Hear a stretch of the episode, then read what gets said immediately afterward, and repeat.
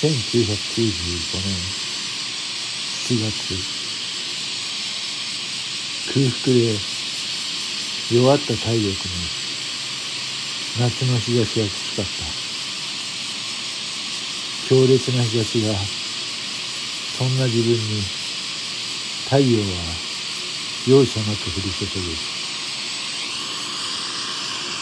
俺は日陰を探しながら少しずつ移動している。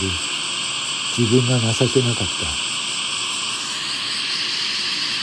た。まさにお天道様から逃げているような生活だ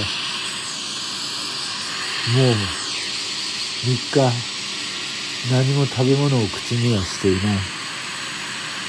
水だけで空腹を満たしてい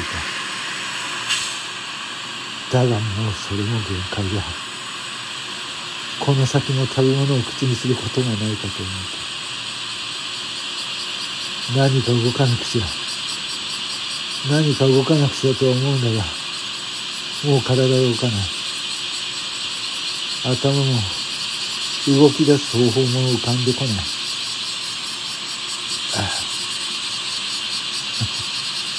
もう俺死ぬな。そうして道路にへばり込んだ時だった。おいお前おいしっかりしろって。おいおいこれその声と一緒に私の前にクリームパンが一つ差し出された。安心しな。賞味期限は昨日だから、まだ食えっから。この公園をねぐらにするホームレスのじいさんが俺に話しかけた。でもいいんですか？ああ、そのいいんですかは、えー、ホームレスの人から物をもらっていいんですかっていう、そのいいんですかか？立場も考えずに、俺は遠慮してみせた。空腹に耐えきれない私は、言葉とは逆にすぐにそのクリームパンをかじりつきたかった。気にすんなっていいさ。まだあっからさもう少し持ってきてやるぞ。お前にさここでのたり死にされても困るんだよ。な夏になると腐るのは早いからよ。冗談でもねえか。ホームレスの老人は冗談とも聞こえない言葉を発すると自分の段ボールハウスに戻った。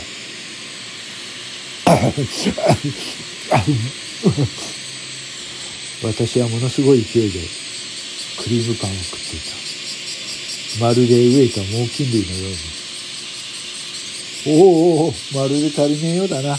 ほれそう言うと菓子パンを3つおもむろに私に放り投げた。老人は私のためにパンを取りに行ってくれたのだ。口が悪いが、親切なホームレスの老人だった。私はまだ自分の立場も分からず、そんな失礼な言い方を、そんな失礼な言い方で思ってしまった。なぜなら、今の私は正真正銘のホームレスなんだ。未だに自分でその事実を認めようとしていないだけで、どっから見ても俺は、ホームレスにしか見えない人間に違いなかった。パンをむしゃぶりつく私を眺めながら、その老人は静かに言った。おめえ、この世の中、どんな人間になったとしても、一人っきりじゃ生きらんねえからな。え？その言葉が私を突き刺した。私は何もかもなくして3日前、この公園近くの地下通路に横たわった。それから少しずつ場所を移動したものの、ただ横になって生きているだけだった。私は私のように段ボールのベッドに横たわる人を見ながらこの人たちのことを俺は違う。俺は違うと言い聞かせていた。だからその段ボールハウスに横たわる住人と目を合わさずコミュニケーションを取ろうともしなかった。その結果どうだろう。3日後のたれ死にという現実が自分を襲い始めていた時その老人に声をかけてもらいそしてクリームパンをもらっている。どうどうもすいません。私はボソボソとそう答えた。俺に謝る必要はねえよ。今までお前さんが決して一人で生きていたわけじゃねえんだ。それが分かってもらえればいいんだよ。老人の言葉は優しかった。その顔は薄く汚れてはいたが少年のような細い身をたたいた不思議な笑顔だった。それが私の宝さんと初めての出会いだった。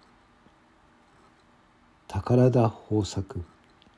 その心優しいホームレスの老人は到底その姿に似つかない。名前の持ち主で。思えばこの親切なホームレスと話す前数日間私は人と会話をしていなかった。宝さんと知り合ったことでこの会話というものが私を私に戻る機会を与えてくれた。